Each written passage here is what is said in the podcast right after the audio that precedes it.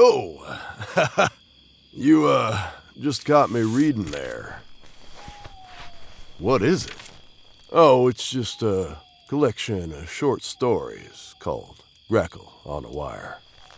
But you're not here to talk about books, are you? Nah. You're here because you were expecting the next episode of the podcast. You want to know what happens next in the story. It's only natural. The anticipation of what's just beyond that crest on the horizon. It calls to you. So you strain your eyes and crane your neck up and perch on your piggies to try to see that which is about to be revealed. What happens next? Ha ha! I'd be the same way if I wasn't the one telling you the story. But I thought on this All Hallows Eve we could take a brief detour from the Pistol Brothers. So join me, won't you? For Saratoga Nights.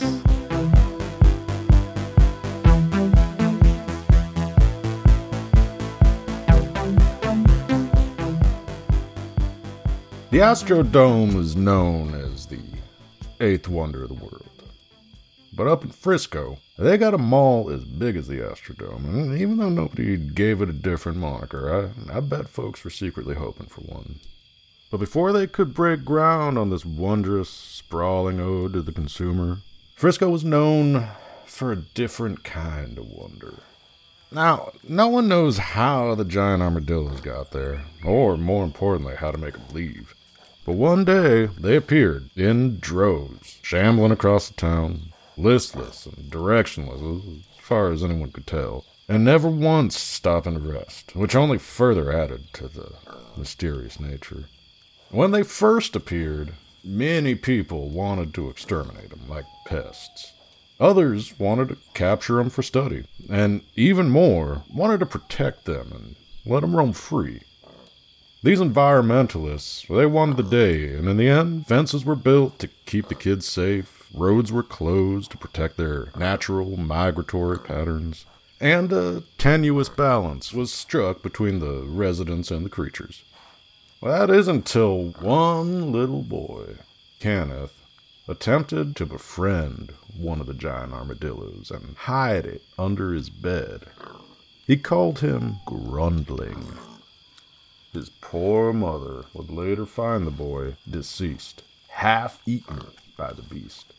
There had never been any indication that the giant armadillos were carnivorous, and though there wasn't any evidence that the animal had directly caused his death, the circumstances were enough for the county to remove all protections of the new species. Soon, the animals had completely disappeared, leaving only the occasional regular sized armadillo in the area. The scientists eviscerated the environmentalists for not letting them study the creatures when they had the chance. And though they bemoaned the missed scientific opportunity, the public had all but forgotten about the occurrence once they found out they didn't have to go all the way to Dallas to get their designer clothes. Well, a lot of folks don't remember the Grundling incident these days. But I reckon you or someone you love remembers exactly where they were when they heard about the San Gabriel witch.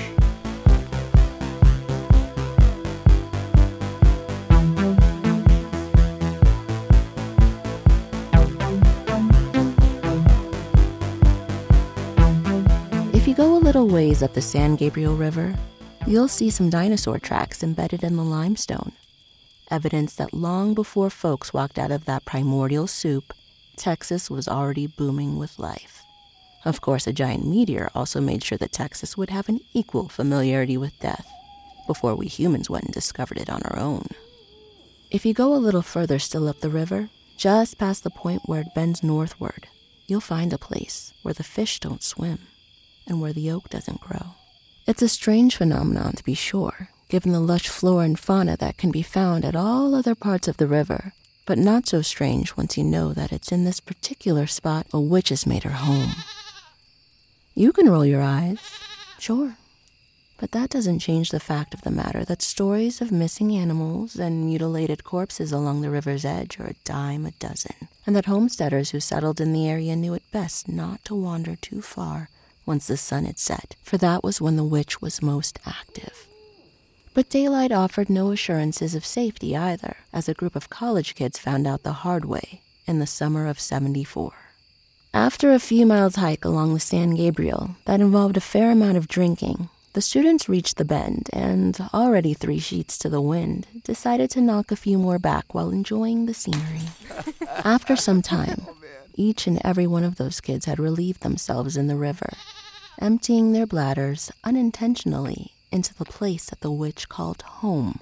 As the group began to hike back to their waiting car, each one of them was struck with a pain in the lower back, a pain so debilitating that they could hike no further. They were forced to lay upon the stony banks of the river, praying for some modicum of relief. It wasn't until three days later that the group was found and rushed to the hospital where doctors would diagnose each of them with kidney stones. Locals would refer to it as a curse, given that the ailment would go on to afflict the group with regularity for the remainder of their days. But the doctors remained skeptically perplexed until the first of the group had passed away in only a matter of years. An autopsy would reveal the kidneys to be partially petrified, seemingly the result of an excessive amount of mineral deposits in the organs. The coroner listed the cause of death as kidney failure, as he would go on to do for each member of the group who subsequently passed away at an early age seemingly confirming the local suspicion. Most folks these days know if you're going to look at the dinosaur tracks, best wait until you get home to relieve your bladder.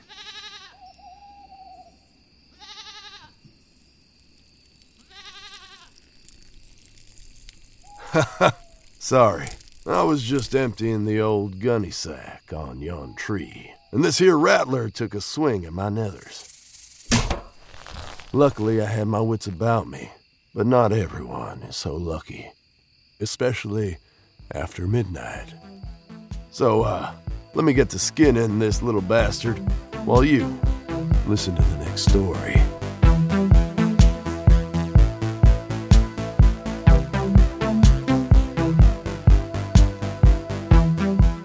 Arlo and Emmy were trying to rekindle something that more likely than not should have been smothered long ago. The spark of their initial romance had quickly grown into a roaring fire that, after years of raging, was now but a smoldering mess. In an attempt to replicate their first date, which they both agree was magical, the couple planned a night on the town. But nothing was the same as it once was. The bar was closed for a tax lien. The restaurant was destroyed by an arsonist, and the park where they shared a first kiss was now a condo development. For Arlo and Emmy, the last ember between them, the one they desperately tried to feed with oxygen by the planning of this outing, had finally been extinguished, though neither of them had the courage to acknowledge it to the other. As they returned to the metered spot where they had left their car at the beginning of the evening, the vehicle was nowhere to be seen. In fact, the entire street was empty, save for the sweeping truck, slowly moving down the row, cleaning the filth from the asphalt with its large automated brushes spinning in tandem. Underneath the flickering lights of the lamp posts and sundry signage prohibiting parking after midnight, Emmy said a prayer to have her old husband back. The one who was gentle and loving and caring, not this angry, tempered soul that Arlo had transformed into over the course of their relationship. Arlo said a similar prayer, asking that he would not have to waste another day looking at his wife so that he could die alone. And God, or Yahweh or whatever higher power. Must have been looking down on them that night because right at that moment, the street sweeper picked up a discarded lug nut and flung it at Arlo's head with such force that he was struck blind upon impact. And remained so for the rest of his days. Emmy would care for Arlo and even grow to love him again, as the accident had forcefully transformed him into a gentle and loving and caring husband once more. Arlo would draw closer to Emmy as well, coming to rely upon her for his most basic of needs. For the next 30 years, the couple had mostly happy days and a fulfilling love based on mutual respect and admiration. Emmy went peacefully in her sleep. And Arlo, unable to navigate the house on his own given his infirmed state and advanced years, suffered greatly from dehydration and starvation before eventually dying alone their prayers had been answered. The Lord works in mysterious ways, I suppose. but that's city folk for you. Living in a concrete jungle, doing the rat race. Just yada yada yada. Out here under the stars, though, all alone, you get to seeing some peculiar things as well. Oh, this side's getting a little extra crispy. Let me get this guy situated while you hear this next tale.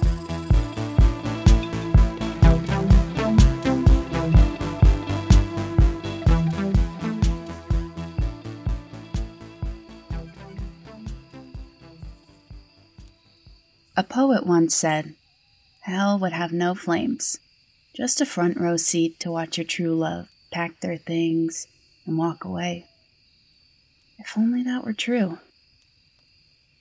Sundia's true love had walked away time and time again. Uh, so many times, in fact, that she was numb to the pain of it all. And yet, she never left him. Her family had long since forgotten her, selfishly consumed with their own interests, and yet she never forgot them. Her own body even betrayed her slowly breaking down with a debilitating illness, and yet she never abandoned it. When her life finally came to an end, she faced that great veil. She cared not whether it was a street of gold or a lake of fire waiting on the other side. Either would be a welcome respite from the hell into which she was born. But the angel of death upon seeing her dejected and defeated state, ferried her back to Texas and said he'd come back to get her after a while. Maybe, he said.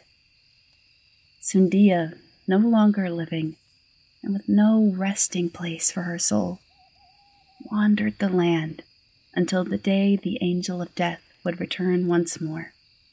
Cowboys would tell stories of being lost on the range, days from anywhere, and encountering this brown beauty who would shepherd them to safety. Bandits warned of her vengeance and fiery appearance. Comanche even referred to her as the goddess of fire and dirt, a figure who would often appear to them in the form of a deer that would bound gracefully across the plains while blessing the land. Every once in a while, you'll still hear a story or two of this harbinger of life and death appearing in this form or that, but less so than before. Maybe that angel of death finally returned for her. Or maybe she found peace on her own terms. Regardless, if you ever encounter Sundia, you'd better hope to not be found wanting in her eyes.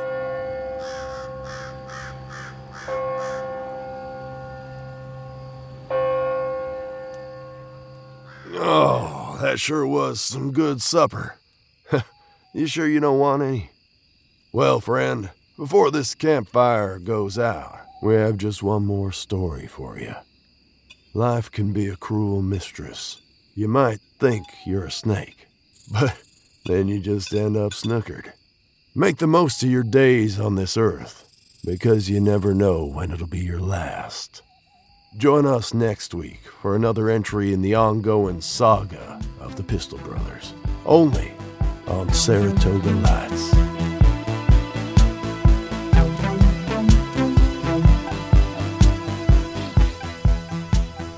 Alice drove the same city bus on the same route with the same passengers for 12 years. Every day she would shepherd people to and fro, and even though none of them knew her name, she knew their stories. She knew that Harlan owned a bookstore downtown, and Kate played Scrabble tournaments on the weekend. Marion liked Paul, but Paul didn't tell Marion that he was married. Today was Alice's birthday, but none of her passengers knew. Certainly none of them knew that today, Alice's doctor told her that her heart was too small, liable to give out with any extreme sudden increase in heart rate. In other words, her doctor said, avoid any excitement. Not an easy task given the bevy of horns and hand gestures being exchanged between commuters this evening, but Alice had driven the same bus on the same route with the same passengers for 12 years. There wasn't anything she hadn't seen before. After making her last stop and bidding the remaining few passengers good night as they stepped off the bus, Alice only had to return to the depot before going home, where she would have to relive the confusion, uncertainty, and fear of the day as she would watch the news wash over her husband. He would put on a brave face for her, and she for him, but it was sure to be as painful as when she received the news earlier. So, she took her time getting home. She picked up a bottle of whiskey at the corner, because why not? She grabbed a couple of lottery tickets too, thinking she was due for some good luck. And When she finally returned to her house, she waited in the driveway for what seemed like hours, though it couldn't have been more than a couple of minutes, steeling herself as best she could for what was to come. She entered the darkened home quietly, and seeing that her husband appeared to have gone to bed, breathed a sigh of relief at the respite granted to her. It was when she entered the kitchen that the light came on suddenly and her husband jumped from the table, yelling a jovial, Happy birthday! The startle and fright was enough to cause her heart to give out. She died on the kitchen floor that very evening. Some folks getting on the bus the next day would ask where the other lady was, but the new driver didn't know anything about her. To him, it was just another bus on another route on another day.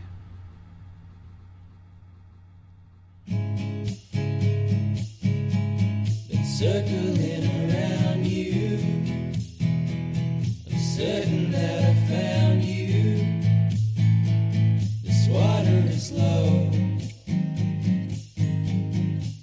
That you don't run away. Shadows won't save you. There's no escape.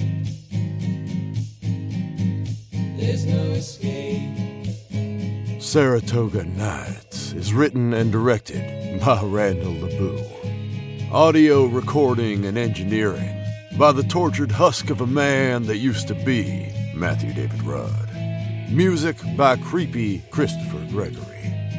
This episode featured the voice talents of Petrified Pepper Weeks, Invasion of the Danny Blanchard, Brian Severed Hedrick, and Night of the Living Laura Fagley. Special thanks to Scare Morales and Daniel Markham Asylum. Check out our show notes for a link to download their album, Harmony in Hell. Until next time.